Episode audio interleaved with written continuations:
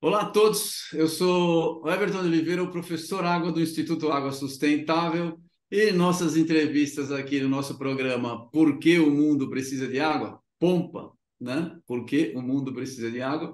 Sempre trazem pessoas que estão trabalhando, têm uma vida dedicada ao tema água, em seus vários, seus vários aspectos, para que a gente aprenda. Uma das coisas que a gente sabe é que a gente conhece sempre um pouquinho, a gente é especializado e a gente tem sempre pessoas próximas da gente que sabem muito mais e que podem nos instruir. Então, hoje não é diferente. A gente vai trazer para vocês uma pessoa muito legal que trabalha na MAP Biomas. O nome dele é Carlos Souza, ele é pesquisador associado do Instituto do Homem e Meio Ambiente da Amazônia, também conhecido como Amazon. Ele é coordenador técnico e científico do MAP Biomas e é PhD em Geografia pela Universidade da Califórnia. Bem-vindo, Carlos. Só um segundo antes, só vou falar que o nosso programa ele tem o patrocínio da Hidroplan. A Hidroplan é uma empresa que faz consultoria na parte de águas e é alguém que colabora com a água. Se você considerar patrocinar, por favor, gosta de água, colabore com o Instituto Água Sustentável. Obrigado, Carlos Souza. Muito bem-vindo. É um prazer falar contigo. Conta para a gente aí um pouquinho da sua trajetória. Como é que você chegou no Map Biomas? Como é que você trabalha com água? De onde você veio? Conta desde o zero. Legal, Everton. Bom estar aqui com você novamente, conversando sobre os nossos trabalhos do Amazônia e do Map Biomas. Bom, eu sou geólogo de formação, eu, eu graduei pela Universidade Federal do Pará e logo depois da graduação eu, eu me deparei com o Amazon como uma oportunidade de estágio. Eu fiquei fascinado pelo trabalho, o Instituto estava iniciando, eu entrei no Amazon em 1992 e o Instituto foi criado em 1990. E eu estava, nessa época, também muito interessado na, na informática aplicada às ciências ambientais. Então, estava começando a aparecer os primeiros sistemas de informações geográficas com acesso né, para a comunidade acadêmica, era uma coisa ainda muito restrita, estava chegando no Brasil, e eu, o Amazon estava montando o seu primeiro laboratório de sistemas de informações geográficas, e veio uma, uma é, pesquisadora brasileira dos Estados Unidos montar, a Heloísa Miranda, montar o laboratório. E nas horas vagas eu estava trabalhando com, com estatística, com análise de dados de inventários florestais, e eu comecei a estudar esse sistema. E quando ela encerrou a, a sua consultoria de três meses, eu estava preparado, eu nem sabia que eu ia assumir o, o posto no laboratório. Então, mas eu fiquei nessa, nessa fase bastante entusiasmado com a possibilidade de processar dados digitalmente, né, dados, mapas e dados de satélite para a gente entender melhor a paisagem. Aí eu mudei completamente a minha carreira da geologia, mais, mais para geografia física, sensoramento remoto, ciência da informação geográfica. Eu fiz mestrado é, na área de sistema de informação geográfica, mas a gente precisava de mapas. Então, eu decidi começar a olhar as imagens de satélite para produzir mapas, e aí eu fui para o sensoramento remoto. Na minha carreira, Everton, eu, eu foquei muito é, no monitoramento de floresta. Então, foi uma guinada muito grande, né? Sair do, do da geologia é, e ir para monitoramento da paisagem com foco em floresta. E nós sabemos que existe um processo de transformação no bioma Amazônia, onde o foco, grande parte do, dos meus estudos, a partir da mudança no uso e cobertura da terra, né? Então, desmatamento, tem a extração de madeira, tudo isso faz uma, gera uma pressão muito forte nas florestas da Amazônia. A gente já perdeu quase 20% da vegetação florestal original nesse processo de ocupação que foi impulsionado a partir da década de 70 e, e tem é, a floresta uma importância muito grande pela biodiversidade, pela, é, pelo acervo antropológico e biocultural que nós temos dos povos da floresta. É, tem também uma importância na regulação do clima e ela, ela tem uma importância para a água. Então, a floresta amazônica é, tem, tem uma função de regular esse ciclo hidrológico. Né? Então, tem as chuvas que caem na Amazônia, 50% dessa água ela é reciclada pela, pela floresta. Como é que funciona isso? É, primeiro, a água ela vai percolar nos solos, as árvores elas têm raízes, muitas delas raízes profundas, conseguem é, absorver essa água, e no processo de transpiração e também da evaporação da água que fica nas folhas da, da, das, da, das árvores, você retorna né, essa umidade para a atmosfera. E essa umidade é lançada né, por corrente de ar e ela chega em todo o nosso continente, principalmente na região sul e sudeste do Brasil. É um, um motor né, que transporta água pela atmosfera, no chamado rios voadores. Então eu fiquei, eu fiquei, eu me aproximei do tema de água porque é, existe na literatura científica uma uma hipótese de que se a gente continuar perdendo a floresta, a floresta ela vai perder suas funções ecológicas fundamentais, vitais, além da perda de biodiversidade, ela perde, por exemplo, essa capacidade de reciclar água e vai se tornar aqui um ambiente mais é, seco, né? uma, uma, vegetação mais, mais aberta. Então, isso é chamado de ponto de não retorno. E, e se a gente chegar, eu espero que a gente nunca chegue nesse ponto de não retorno, porque o ser humano é muito inteligente e sabe do valor da floresta amazônica, então a gente vai reverter esse problema, mas se chegar, antes de chegar lá, tem pontos de não retorno precoces. E a literatura aponta que os ecossistemas aquáticos são os mais vulneráveis. Ou seja, eles já vão estar sofrendo algum tipo de transformação nos ecossistemas é, é, aquáticos antes de chegar num ponto que seria uma tragédia para nós, né, da Amazônia mudar totalmente para um ambiente mais, mais de vegetação mais aberta. O pessoal usa o termo savanização, que não significa que savana é ruim, é só que seria uma transformação de um ambiente de floresta densa úmida para um ambiente de savanas, né? Então, Everton, eu disse, eu tenho que começar a estudar os ecossistemas aquáticos da, da Amazônia. E nós decidimos é, olhar com dados de satélites o que é estava acontecendo. Mas eu vou dar um passo um pouquinho é, antes de, de falar especificamente sobre isso, para responder a questão do mapa biomas. Então, o mapa biomas é, ele foi criado em 2015, né? Nós já estávamos. Peraí, peraí, deixa eu só te interromper um pouquinho. Antes de você falar do mapa de biomas, é, como você é geólogo, eu também sou geólogo, tem muita gente que, que, que, é da geologia ou, e quem não é vai se interessar. Como é que o geólogo, como é que é a transição? Quais os conhecimentos básicos você tem que o geólogo pode usar para poder fazer a sua carreira, por exemplo? Que é um, um estudo muito legal.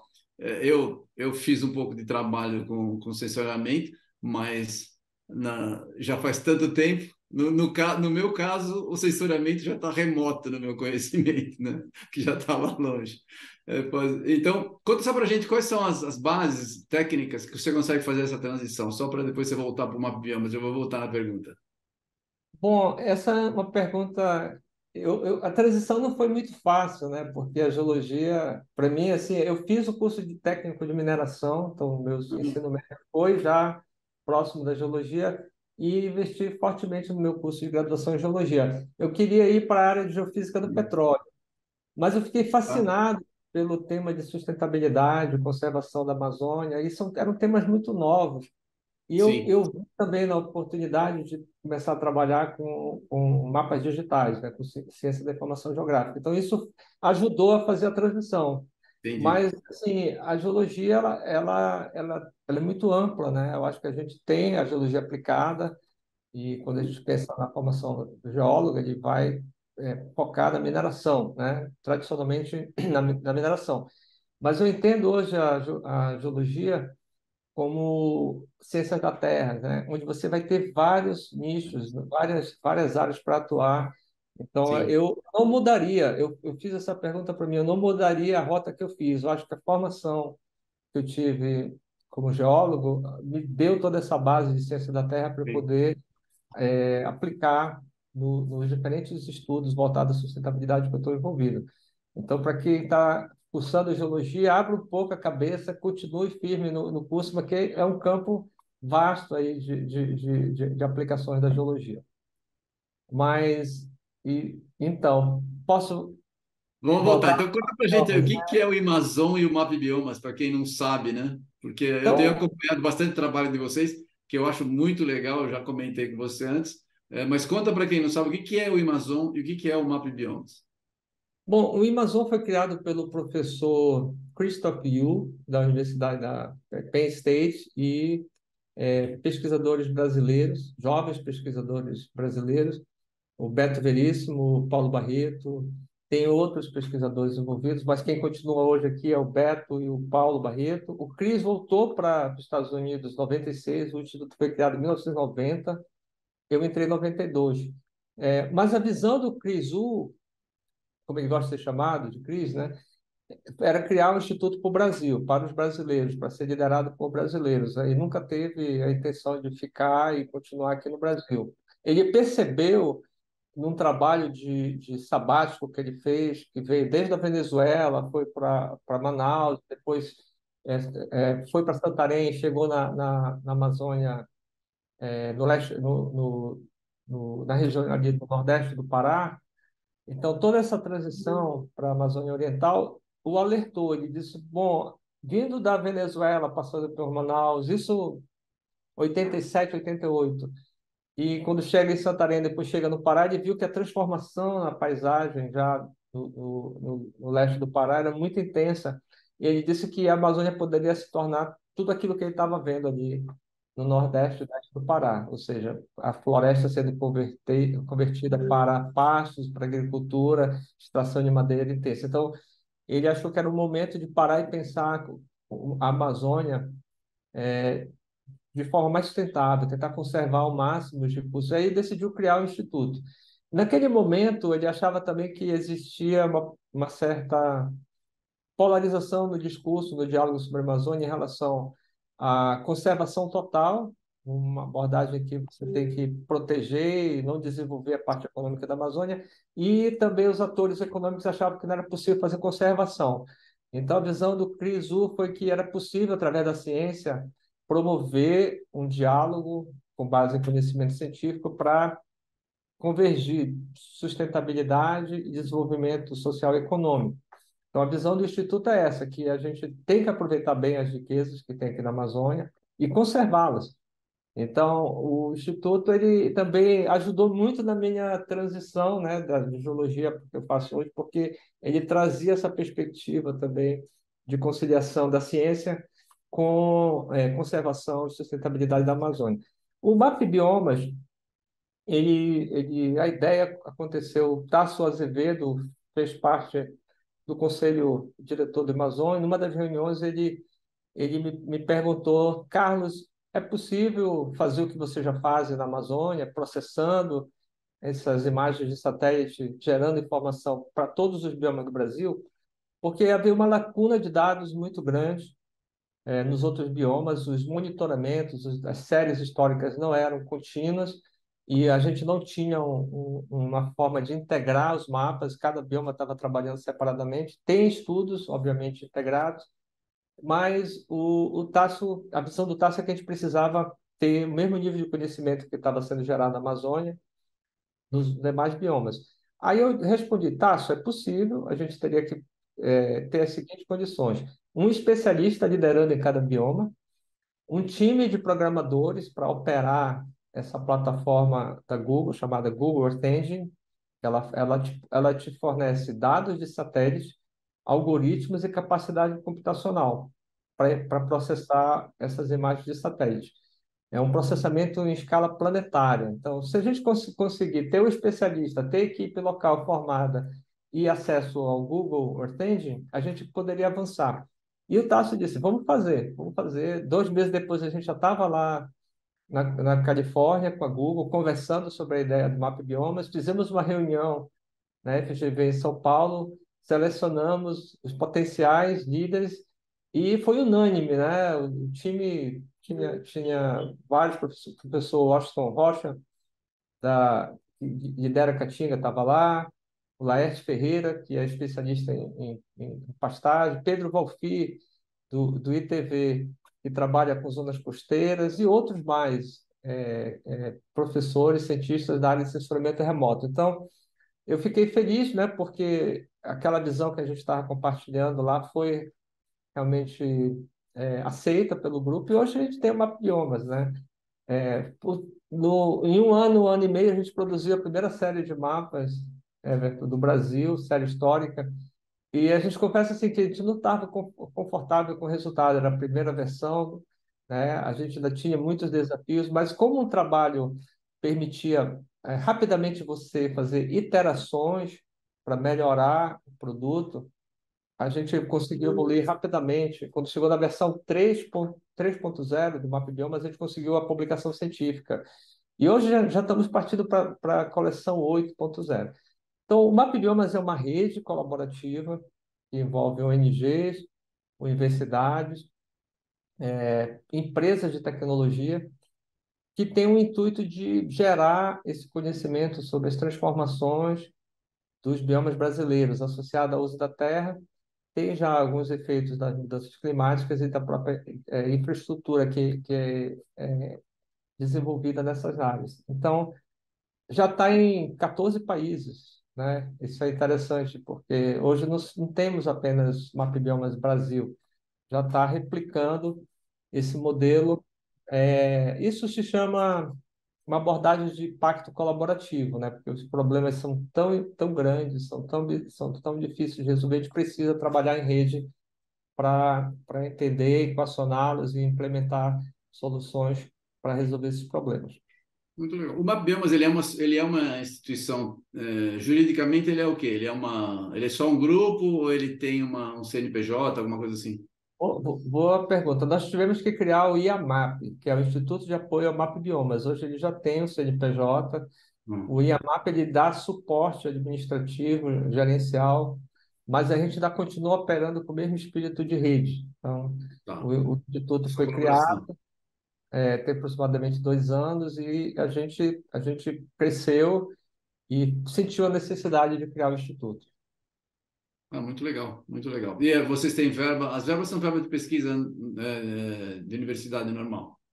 O, o MAP Biomas ele recebe apoio da filantropia, fundações principalmente, tem alguns é, programas de, de incentivo à, à área ambiental de governos, como o da Noruega, tem um, a Noruega investe no MAP Biomas, tem um programa global dele de apoio à conservação de florestas, é, as universidades, elas, elas, o próprio Amazon, universidades, outras ONGs, têm uma certa contrapartida, porque a gente, o MapBiomas não aporta 100%, então, tempo de, de, equipe, infraestrutura dos laboratórios, tudo isso é contrapartida. Mas é, a operação mesmo, a pesquisa, os trabalhos do MapBiomas, a, a grande parte é financiamento de filantropia, de, de fundações. Ah, muito legal. É, bom, se puder deixar, então, é, nós vamos, você passa para a gente os links a gente vai colocar no vídeo aqui para as pessoas. Sim, depois, na página do Map Biomas tem a lista de, de apoiadores, tá? Tem tudo lá, é bem transparente. Mas a página, a própria página do Map Biomas do Amazon, você passar aqui, a gente vai colocar no link para o pessoal clicar aqui ah, embaixo. Ah, sim, certeza. Tá? E aí eles já, já seguem o trabalho. Eu gostaria que você falasse um pouquinho para a gente da, sobre a Previsia. Como é que surgiu a ideia de criar a Previsia? e o que, que ela é e como é que essa ferramenta pode ajudar a prevenir o desmatamento e a proteção dos recursos hídricos? Bom, essa, a Previsa é uma outra iniciativa que é do Amazon, é uma parceria do Amazon com a Microsoft Brasil e o hum. Fundo VAG. É, bom, eu faço esse monitoramento de desmatamento é, desde 2008 e a gente é uma informação super importante entender onde estão as áreas estão sendo convertidas a floresta para uso da terra, para ocupação em geral da Amazônia. Essa é uma informação que ajuda a esclarecer a situação é, de forma geral, mas também apontar é, áreas de risco e soluções. Mas quando a gente usa o satélite e detecta o, o desmatamento e, vai, e um fiscal depois pega e vai no campo, a floresta já se foi, né? Então, você não tem, você consegue é, aplicar as sanções previstas na lei, embargar a área, colocar a área para recuperar, mas a floresta já foi. Então, eu pensei, e, e se nós tivéssemos a capacidade de se antecipar esse desmatamento é, num curto prazo? E por curto prazo, a gente estava pensando em um ano. Se eu conseguisse fazer predições do risco de desmatamento em um ano e evitar desmatamento, fiscal chegando lá ainda conseguisse ver a floresta em pé. Esse era, era o grande sonho da Previsa, né? Então, essa ideia foi proposta para a Microsoft, eles estavam com um programa de inteligência artificial é, para o planeta. É, nós fomos convidados a, a, submeter uma proposta e, juntamente com o Fundo Vale, né, é, que é parceiro, nós propusemos a Previsa. Então, é, um, é um, uma plataforma, é um, é um modelo, né, é uma abordagem de, de fazer, é, aplicar a ciência da informação geográfica, inteligência artificial, para a predição de risco de desmatamento. Como é que funciona o modelo? Nós temos variáveis socioeconômicas no modelo. É, nós sabemos o PIB municipal, PIB rural, é, densidade populacional, são variáveis que afetam o risco de desmatamento. Infraestrutura, principalmente estradas, distância para cidades, é outra variável importante.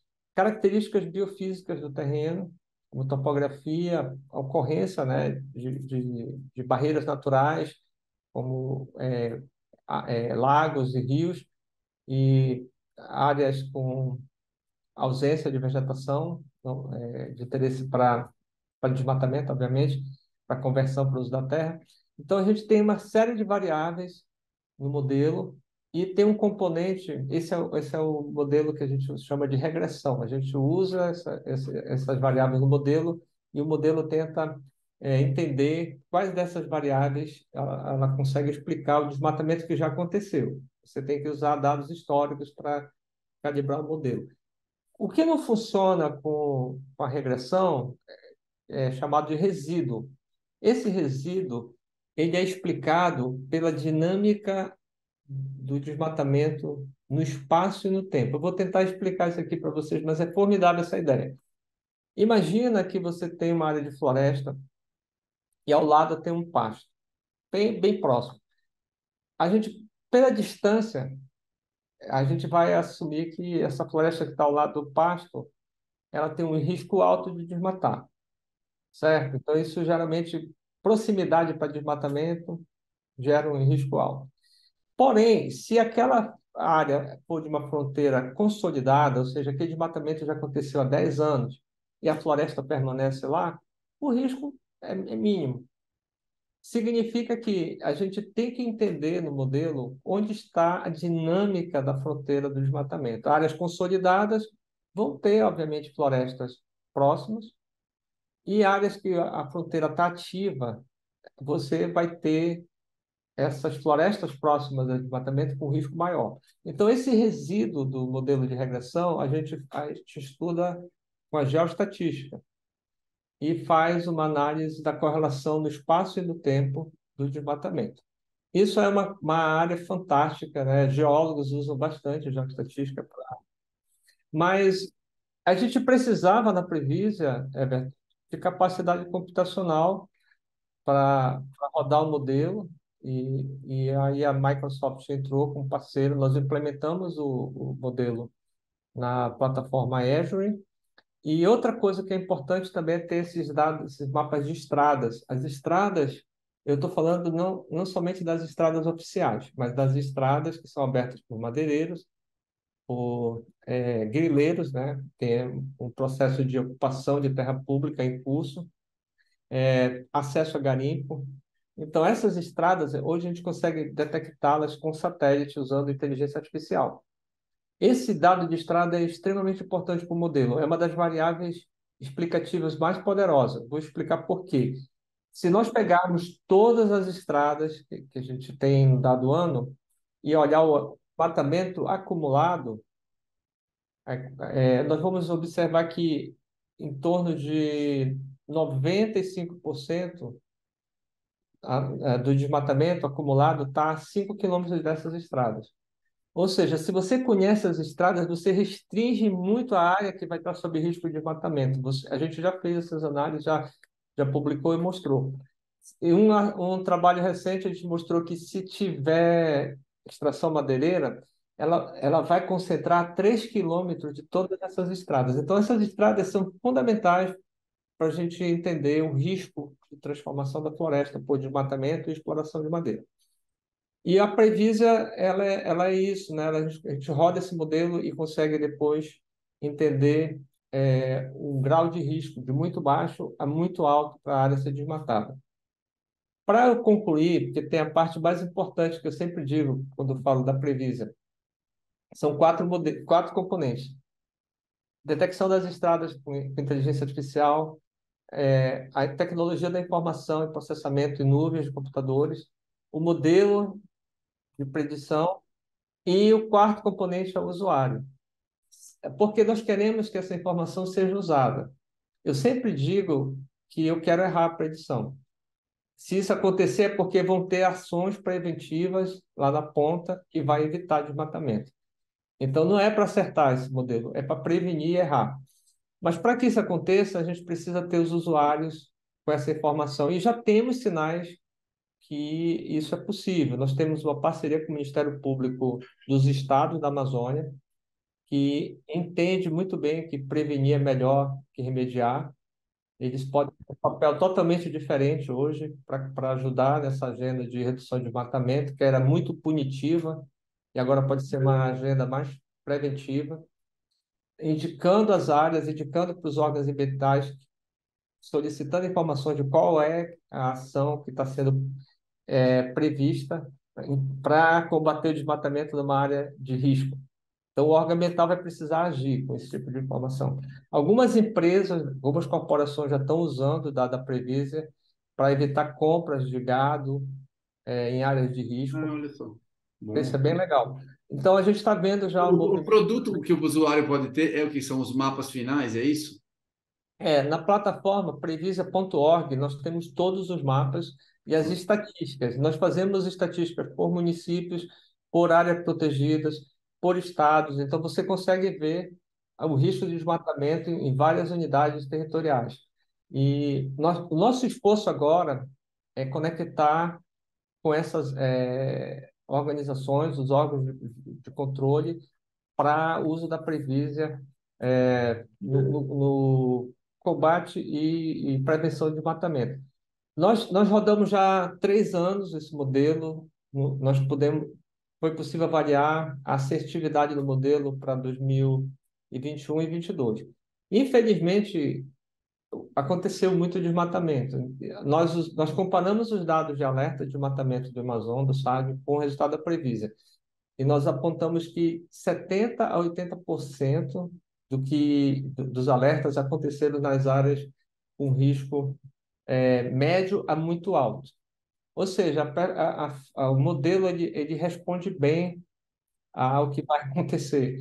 A gente consegue, não consegue acertar exatamente onde, a gente consegue prever no raio de 4 quilômetros aquele território com, concentração de alertas, que já é uma informação que eu considero muito relevante. Você, você, você poder chegar numa região e entender claro. que aquela raio de 4 quilômetros vai ter risco de matamento e trabalhar preventivamente para evitá-lo. Ah, então, em relação ao tamanho da Amazônia, já é um avanço enorme, nossa, né?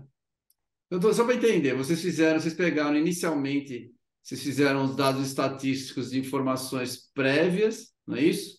Então, vocês pegaram estradas que iam aparecer, vocês foram estudando e vendo o crescimento, e a partir daí, com as estradas novas, vocês usam as estatísticas anteriores para uh, ah, fazer a previsão. É essa a ideia. É, perfeito. A gente sempre tem que calibrar o modelo com dados históricos.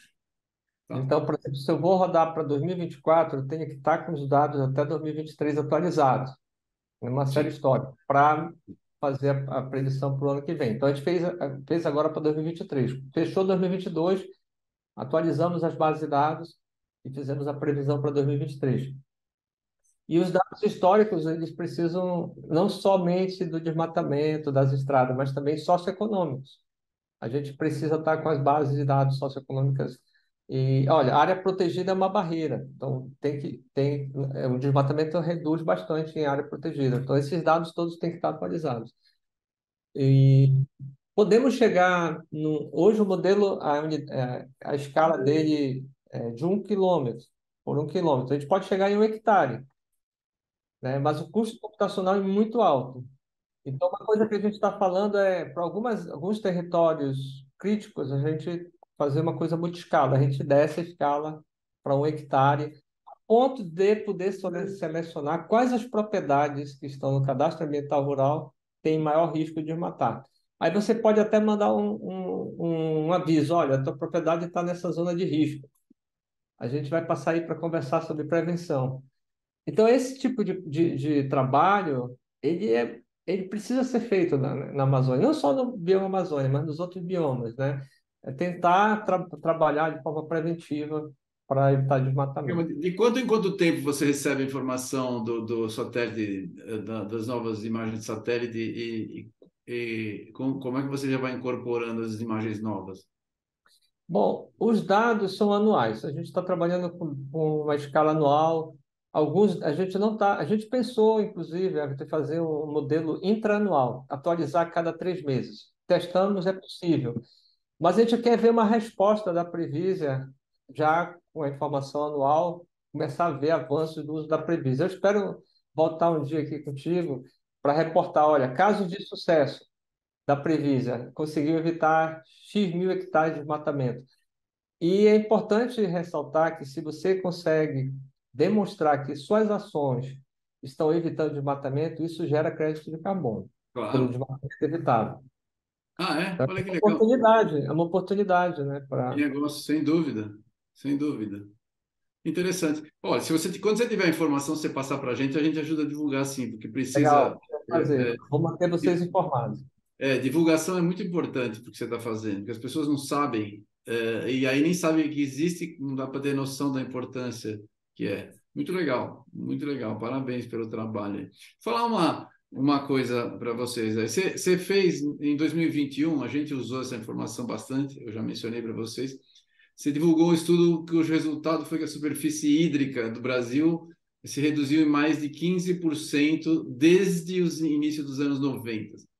Que isso é quatro vezes o estado do Rio de Janeiro. É, como é que foi realizado esse estudo? Quais as regiões que teve mais impacto, né? E quais as consequências não só para o Brasil, mas para o mundo dessa, desse tipo de informação?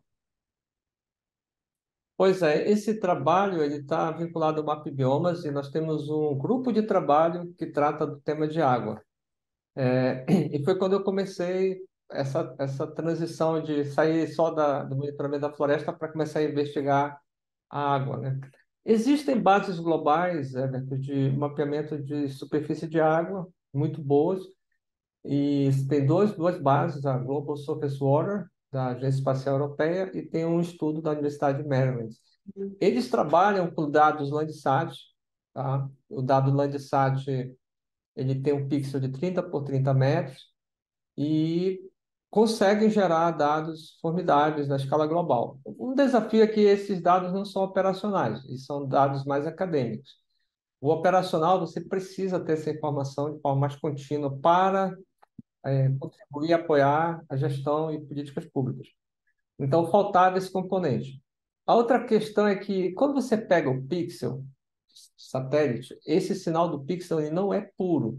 Você tem uma mistura de vegetação, você tem água, você tem solo. Eu trabalho com o modelo, modelo espectral de mistura. Ah, toda, toda pesquisa que eu faço com assessoramento remoto parte do princípio que o pixel não é puro, eu preciso estimar dentro do pixel quanto tem de vegetação, quanto tem de solos, quanto tem de água e outros materiais. Isso, isso é uma técnica bastante é, fundamentada já, bastante robusta. E em ecossistemas aquáticos, você vai esperar encontrar ecossistemas com mistura de vegetação, água e solo. E um problema nas bases globais é que eles não conseguem detectar esses ambientes em que a água está misturada com outros componentes. E aí eu disse, ah, então é o mesmo método que eu uso para monitorar a degradação florestal, que é um ambiente também de mistura, pode ser útil para monitorar ecossistemas aquáticos. E eu testei essa hipótese e deu certo. A gente conseguiu mapear mais água, principalmente em ecossistemas complexos, como as várzeas da Amazônia. E revelamos uma superfície de água maior. E quando aplicamos na série histórica, eu fiquei assim bastante é, preocupado. Nós observamos que as várzeas da Amazônia estão secando no período do verão secando mais do que no, o, o, o, padrão. Assim, de 2010 para frente, a tendência de, de, redução da superfície de água na, na Amazônia, é, das várzeas, é maior do que da, da, série histórica anterior. E isso me chamou a atenção e eu comecei a conversar com especialistas que estavam fazendo trabalho de campo e alguns deles reportaram, sim, não está acontecendo isso. E, e a questão é a seguinte, verões mais longos na Amazônia, os dados climatológicos apontam isso, e você tem é, também secas mais extremas. Então, essa combinação de verões mais longos, redução da precipitação, né, e aumento da temperatura, cria um impacto direto nesses sistemas aquáticos. Então, nós decidimos, concluímos o estudo da, da Amazônia e decidimos ampliar para todos os biomas brasileiros, que é esse relatório que você se referiu. E descobrimos que está acontecendo a mesma coisa nos demais biomas, um padrão de redução de superfície de água. Claro que tem biomas que estão tá ganhando superfície de água porque tem muita represa, está construindo muita represa, mas é água artificial. E a gente, quando a gente olha os ecossistemas naturais, a tendência é de redução. O Pantanal, nos acompanhamos, né? incêndios no, Pantanal, crise hídrica no Pantanal. 2020, 2021, o Brasil passou por crise hídrica, reservatórios mais secos, né? hidrelétricas, conta da luz aumentou. Então, isso afeta a produção de alimentos, né? segurança alimentar, produção de energia, e afeta o abastecimento de cidades. Então, é um problema é, crítico. Né? E 2022, foi o último relatório que nós lançamos agora em janeiro, esse que você referiu até 2021, mas o de 2022 já, já, já apareceu um aumento na, na superfície de água, porque teve um volume de chuvas muito grande. Só que se nós olharmos a série histórica a partir de 2010, nós tivemos muitos anos com tendência de seca. Ou seja, esse ano de 2022 que aumentou é um alento. Porém, a gente tem ali sequências de anos que a superfície de água foi reduzindo.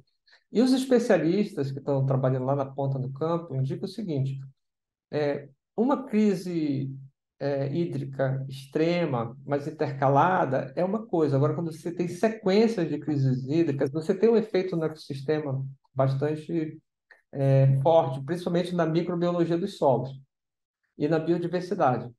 E não adianta voltar água no outro ano, porque esse ecossistema não se recuperou ainda. Então, esse 2022 teve muita água e também água muito rápido, né? Um volume de chuva no curto período de tempo não é bom, porque gera inundações, problemas é, é, críticos é, afetando as populações. Então, o diagnóstico é que, bom, nós seguimos monitorando água, estamos expandindo isso para todos os países da, da América do Sul, porque é um tema transfronteiriço. Não, a água circula entre as fronteiras e precisa de uma gestão integrada. Um estudo que saiu também foi no mapeamento de geleiras é, tropicais andinas. Você falou isso, como é que conta aí? Reduziu, reduziu em 40%, 40% a, a superfície de gelo dos Andes. Tem geleiras que foram extintas no, no Equador e na Venezuela. Ou seja, essas geleiras estão distante da fronteira do desmatamento, estão distante da fronteira do, do desenvolvimento de infraestrutura, e o único fator que pode explicar é o aumento da temperatura. Tá? Redução de, de, de, de precipitação e aumento da, da temperatura. Então, os especialistas, é, eu não sou da área de climatologia, né? eu faço esse mapeamento e, e converso muito e colaboro com os especialistas da área de clima. Então, nós estamos com sinais, tá? de que tem é, mudanças em curso nos ecossistemas aquáticos do continente. É, teve crise hídrica recentemente na Argentina, que afetou a produção de soja. Né? A gente está acompanhando, a gente está levando mapibiomas água do Cone Sul também. As geleiras do, do, do sul do Chile estão sendo afetadas. Nós já conversamos com especialistas, não temos os mapas, mas a gente precisa ter esse diagnóstico com, é, geral, completo do continente, para entender onde, onde estão esses sinais precoces de mudança, para alertar as autoridades, para alertar as populações, né? porque a gente precisa mitigar e adaptar os efeitos das mudanças climáticas e também reduzir os impactos das ações antrópicas. Nós, nós, nós estamos desmatando muito para o uso da terra, estamos poluindo muito os ecossistemas aquáticos, criando muitas represas. Só para concluir, a gente pensa em represa nas escalas de usina hidrelétrica, mananciais hídricos, abastecimento de cidade. Mas tem represas é, que, que são construídas em fazendas e uma proliferação enorme de, de represamento de é, açude, para piscicultura. Isso não está na base de dados oficial da Agência Nacional de Águas. Essas represas geralmente não têm licenciamento ambiental e a gente precisa tratar disso, porque isso afeta o fluxo hídrico. É, o conceito de rios livres, né? Você cria barreiras, afeta a biodiversidade aquática e reduz esse fluxo hídrico e vai afetando é, totalmente o sistema é, do, do, ciclo hidro, hidrológico. Eu disse que ia finalizar, mas tem um ponto. Estamos também é, olhando água subterrânea. E a água subterrânea é, é uma parceria com a Universidade de Princeton, uma pesquisadora brasileira, a Maria Fleury, que fez a sua tese de conclusão de curso, e ela estudou a bacia do, do Rio é, Tocantins usando dados de gravimetria de satélites. Ah, e apontou, o Grace apontou que está reduzindo a superfície é, do aquífero, o volume de água do aquífero e correlacionou com a superfície de água. Tem uma alta correlação, ou seja, está secando lá em cima, na superfície, está afetando o aquífero. Então, né? a, a, a, gente não tem o diagnóstico completo dos aquíferos do Brasil, a gente precisa avançar com esse tema, mas já apontou que se o sinal da superfície não está bom, com certeza o, o, a água subterrânea está sendo afetada. É verdade, você está falando, eu, tava, eu conversei com o pessoal da Argentina, é, esse é um problema sério, porque a produção de, de vinho está tá, tá preocupante, porque eles usam bastante água subterrânea, mas a água é alimentada por geleira. As geleiras estão diminuindo, né? É, água de degelo, não só de geleira, mas de degelo em geral, né? Que neve cai, vai degelando e vai infiltrando. Se você vai ter uma quantidade menor né, uhum. de, de degelo, porque você vai ter menos gelo, uh, já está diminuindo a quantidade de água para os aquíferos e a água que é usada para irrigação. Isso já está sendo sentido. Então é interessante, é, é interessante pensar o trabalho que vocês estão fazendo para casar com os dados do Grace, né, do satélite, uhum. Para a gente ter, ter, uma, uma visão mais completa da situação inteira. Porque tem a visão é, superficial e talvez dê para relacionar de fato com a, com o ciclo hidrológico, com a água subterrânea também. Isso é interessante, muito legal. E deixa eu fazer uma pergunta. É, como a, a, os dados de vocês, eles são, são bons para a gente usar? Eu particularmente uso bastante nas minhas falas, porque eles são visuais, né? Você faz um negócio que a pessoa enxerga o problema, não é só, putz, olha, essa equação aqui é um negócio muito... Você consegue mostrar um problema materializado ali na, na no mapa, né, no resultado, é bem legal. É, depois da divulgação, você, você conseguiu perceber algum avanço no uso da informação que vocês geraram? Esses dados estão sendo colocados em prática? Você acha que é, já está começando a ter uma maior proteção dos recursos hídricos a partir da informação que vocês estão gerando? E como é que a gente pode tentar ajudar a usar isso daí para melhorar de fato a proteção dos recursos hídricos? Boa pergunta. O projeto Map Biomas Água ele é relativamente novo, né? A gente fez o experimento na Amazônia 2018-19 e a partir de 2020 ampliou para o Brasil. Estamos em fase de ampliação para os outros países do, do continente. É, não temos ainda resultados concretos, mas tem, tem questões é, em curso que são promissoras. Já temos uma parceria com a Agência Nacional de Águas os dados do Map Biomas eles, eles estão sendo transferidos é, via API, né, que é uma interface de programação para conectar esses serviços de, de, de base de dados pela internet. Eles precisam do dado de superfície de água para estimar a evaporação líquida dos reservatórios oficiais. Então, para melhorar o monitoramento dos reservatórios. Então, isso é uma, uma aplicação do nosso dado. É, a gente espera avançar esse ano com a Agência Nacional de Água para cadastrar mais é, reservatórios. A Amazônia e Pantanal são áreas que estão precisando avançar e ter os cadastros de reservatórios, para que eles possam é, é, avançar com a agenda de gestão e monitoramento. Nós, nós, nós estamos tentando buscar também é, algum tipo de colaboração com comitês de bacias. E como, como informá-los, como usar a informação sobre, sobre o mapa biomas água. Isso ainda está em estágio embrionário, mas é, tem um potencial muito grande. Agora, para mim, é, tem um problema que precisa ser resolvido logo, essa, essa questão do licenciamento de represas nas propriedades. E aí, essa, essa parceria que eu citei com o Ministério Público, o MapBioma já tem com a rede nacional de ministérios públicos federais, é, federal e estaduais. Então, a gente, a gente espera também, é, precisa ter um trabalho de capacitação para o uso da informação, o dado precisa ser formatado é, e colocado uma linguagem que eles possam ser usados para aplicar seus instrumentos legais é, para combater esse tipo de ilicitude. Então, é, esse é um problema que eu acho que a gente vai, vai conseguir avançar mais rápido.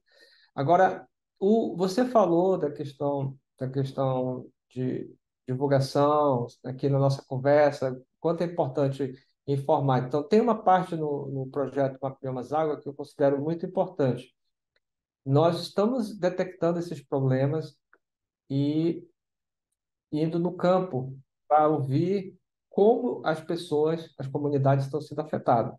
Então, nós já temos quatro vídeos, mini documentários, eu vou passar o link para vocês depois.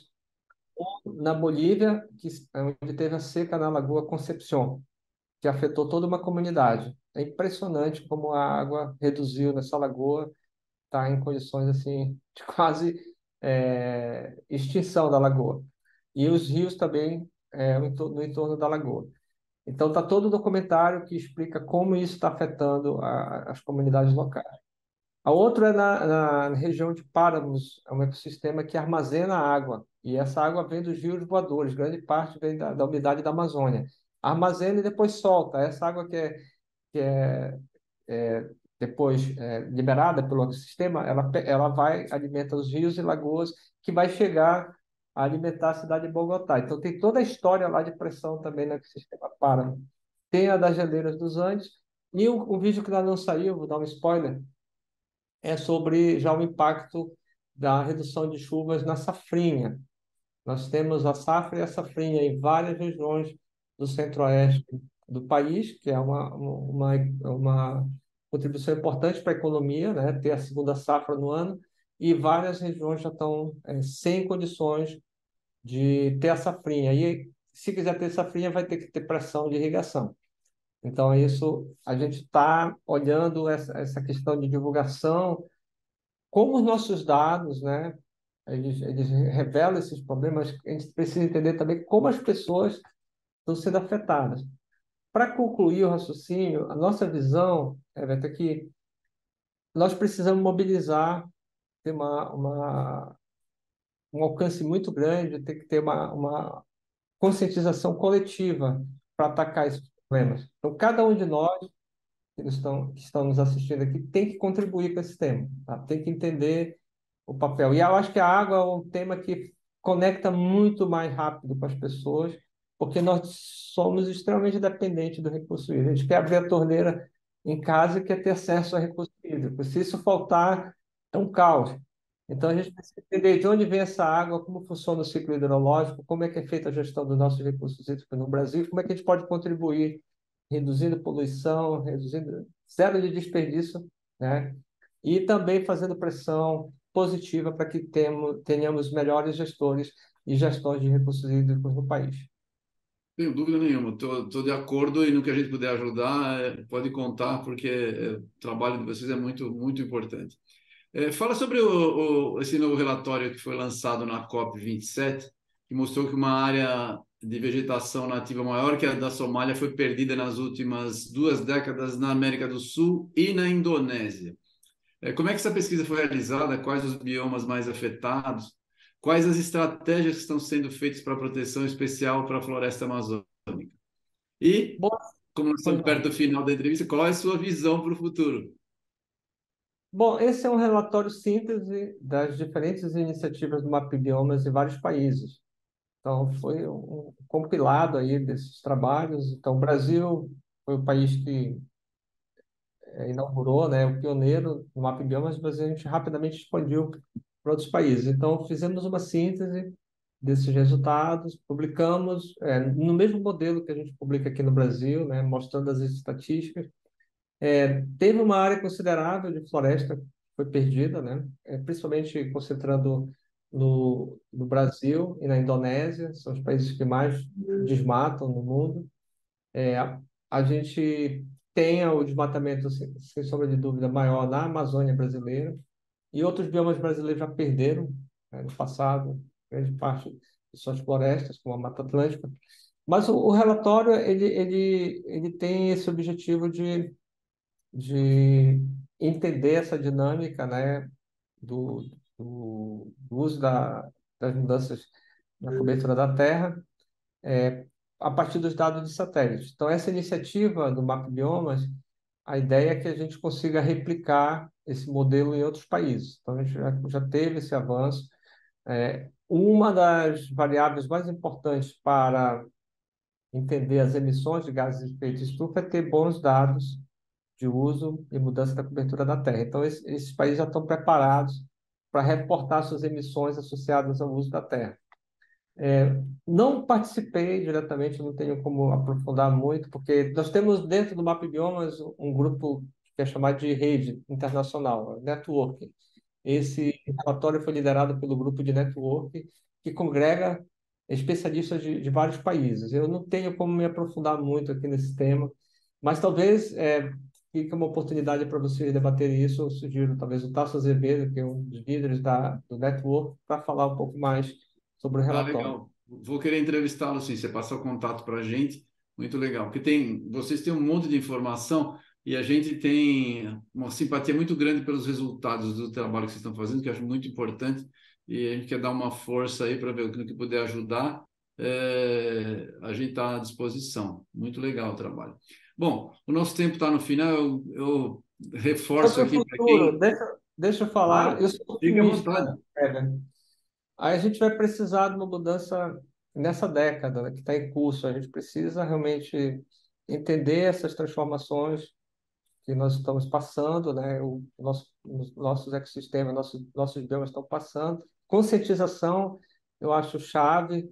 E eu estava dando uma palestra na, na Universidade de Santa Cruz, da Califórnia, sobre esses trabalhos de monitoramento, muitas das coisas que a gente está discutindo aqui, e uma professora que já estava aposentada lá, estava lá no, cantinho, observando, mas na hora do break ela chegou comigo, vocês estão trabalhando com sistemas complexos. E sistemas complexos, para resolver, vocês precisam de uma abordagem muito, muito é, cirúrgica. E existe, ela me apontou para uma literatura que, que, que diz o seguinte, o monitoramento ele é muito importante, mas ele tem uma escala de efetividade de como trabalhar com um sistema complexo. Um trabalho que é feito foi feito pela pesquisadora Donella Meadows. Tem 14 níveis de intervenções em sistema, sistema complexo. O a monitoramento eu descobri que está no nível intermediário. É importante você monitorar para entender como é que está o processo.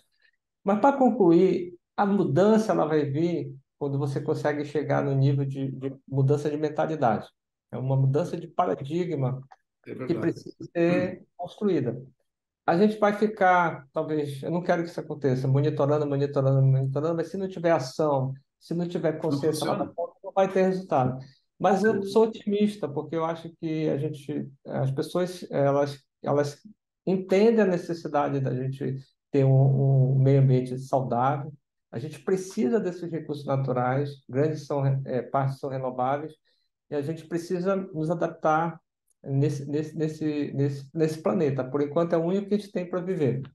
E agradeço a oportunidade de falar com vocês mais uma vez e, e obrigado por divulgar o nosso trabalho no Map Biomas e do Amazon.